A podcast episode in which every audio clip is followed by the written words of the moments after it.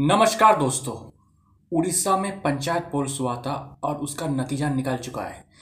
तो उसमें यह दिखा जा रहा है कि जो रूलिंग पार्टी है उड़ीसा में बीजेडी यानी कि बीजू जनता दल, उन्होंने एक तरफा क्लीन स्वीप किया है उड़ीसा के पंचायत पोल्स को। तो आउट ऑफ़ टोटल 852 जिला परिषद बीजेडी ने जीता है 766 सात सौ छियासठ जिला परिषद। उसके बाद डिस्टेंट सेकेंड हुआ है बीजेपी जिनको मिला है फोर्टी टू सीट्स उसके बाद थर्ड पोजीशन पर है कांग्रेस, जिनको मिला है अराउंड थर्टी सेवन सीट्स और बाकी जो कुछ सीट्स है वो इंडिपेंडेंस को मिला है तो ये जो जीत है, ये बहुत ही बड़ी जीत है, और ये इस जीत में जो सबसे बड़ा तो झटका लगा है, वो है बीजेपी क्योंकि पिछले कुछ सालों से बीजेपी जो है, उड़ीसा में अपनी जो संगठन है, वो मज़बूत करने की कोशिश कर रहा था। 2019 लोकसभा चुनाव में बीजेपी में उड़ीसा में टोटल एट लोकसभा सीट्स जीता था आउट ऑफ़ ट्वेंटी वन और उनका तो वोट शेयर था अराउंड थर्टी एट परसेंट उसके बाद जो 2017 में जब उड़ीसा में पंचायत पोल्स हुआ था, उसमें भी बीजेपी का परफॉर्मेंस अच्छा था। मोर देन 250 सीट्स बीजेपी ने जीता था। लेकिन अब देखिए 2017 से 2022 आते आते बीजेपी का जो सीट्स था, वो घटते घटते बिल्कुल 42 पर आ गया है। मतलब बीजेपी का जो वोट शेयर था ऑलमोस्ट बहुत बहुत ही नीचे आ गया है। तो ये जो इतना बड़ा डाउनफॉल हुआ है बीजेपी का, इसका रीज़न ये बताया जा रहा है कि सबसे बड़ी बात है कि उड़ीसा में कोई स्ट्रॉन्ग लोकल लीडर नहीं है बीजेपी का, जो उड़ीसा के सीएम और बीजू जनता दल का जो मेन जो सर्व सेवा है नवीन पटनायक, उनको टक्कर दे सके।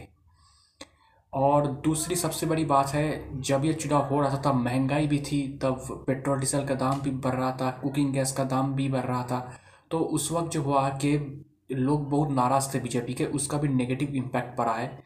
और तीसरी और सबसे बड़ी वजह है कि प्रधानमंत्री नरेंद्र मोदी हमेशा जो है उड़ीसा के सीएम नवीन पटनायक का तारीफ़ करते रहते हैं। और ये भी देखा गया है कि लोकसभा हो या राज्यसभा में जब भी सरकार कोई बिल्स लाती है इम्पोर्टेंट बिल्स तो बीजेडी ऑलवेज बीजेपी को सपोर्ट करता है स्पेशली राज्यसभा, जहाँ उनके पास मेजोरिटी नहीं है।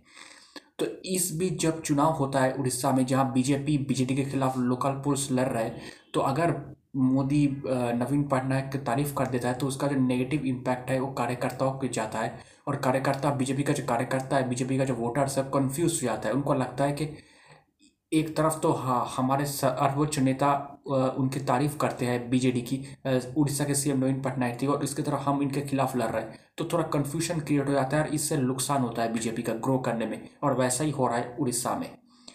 और उधर अगर नवीन पटनायक की बात करें तो उन्होंने लंबे समय से वो मुख्यमंत्री है, और बहुत सारे सोशल स्कीम्स जो प्रो पोर स्कीम्स है, गरीबों के लिए जो, योजनाएँ हैं, उन लोगों तक पहुँचाया है, और ओवरऑल ग्राउंड लेवल पे वो बहुत ही पॉपुलर है। उनके टक्कर में कोई लीडर नहीं है तो इसका फ़ायदा उनको चुनाव में मिला है और उन्हें क्लीन स्वीप किया है।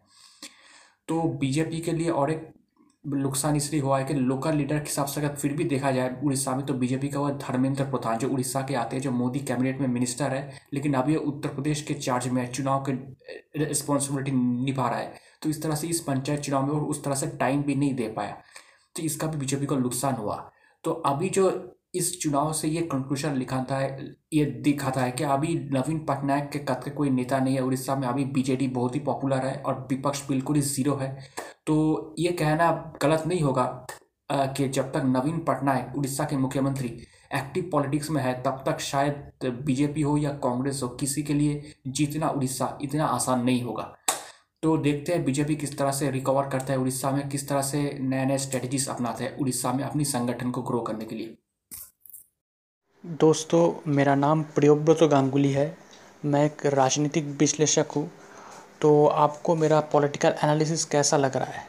अगर आप मुझे, मेरे एनालिसिस के बारे में या मुझे कोई का कमेंट करना चाहते, कोई मैसेज सेंड करना चाहते तो आप मुझे ईमेल कर सकते हैं। मेरा ईमेल आईडी आप देखना, मेरे प्रोफ़ाइल पर है Mishti man nine at the rate of Gmail dot com Mishti man M I S T I M double A N nine at the rate of Gmail dot com शुक्रिया।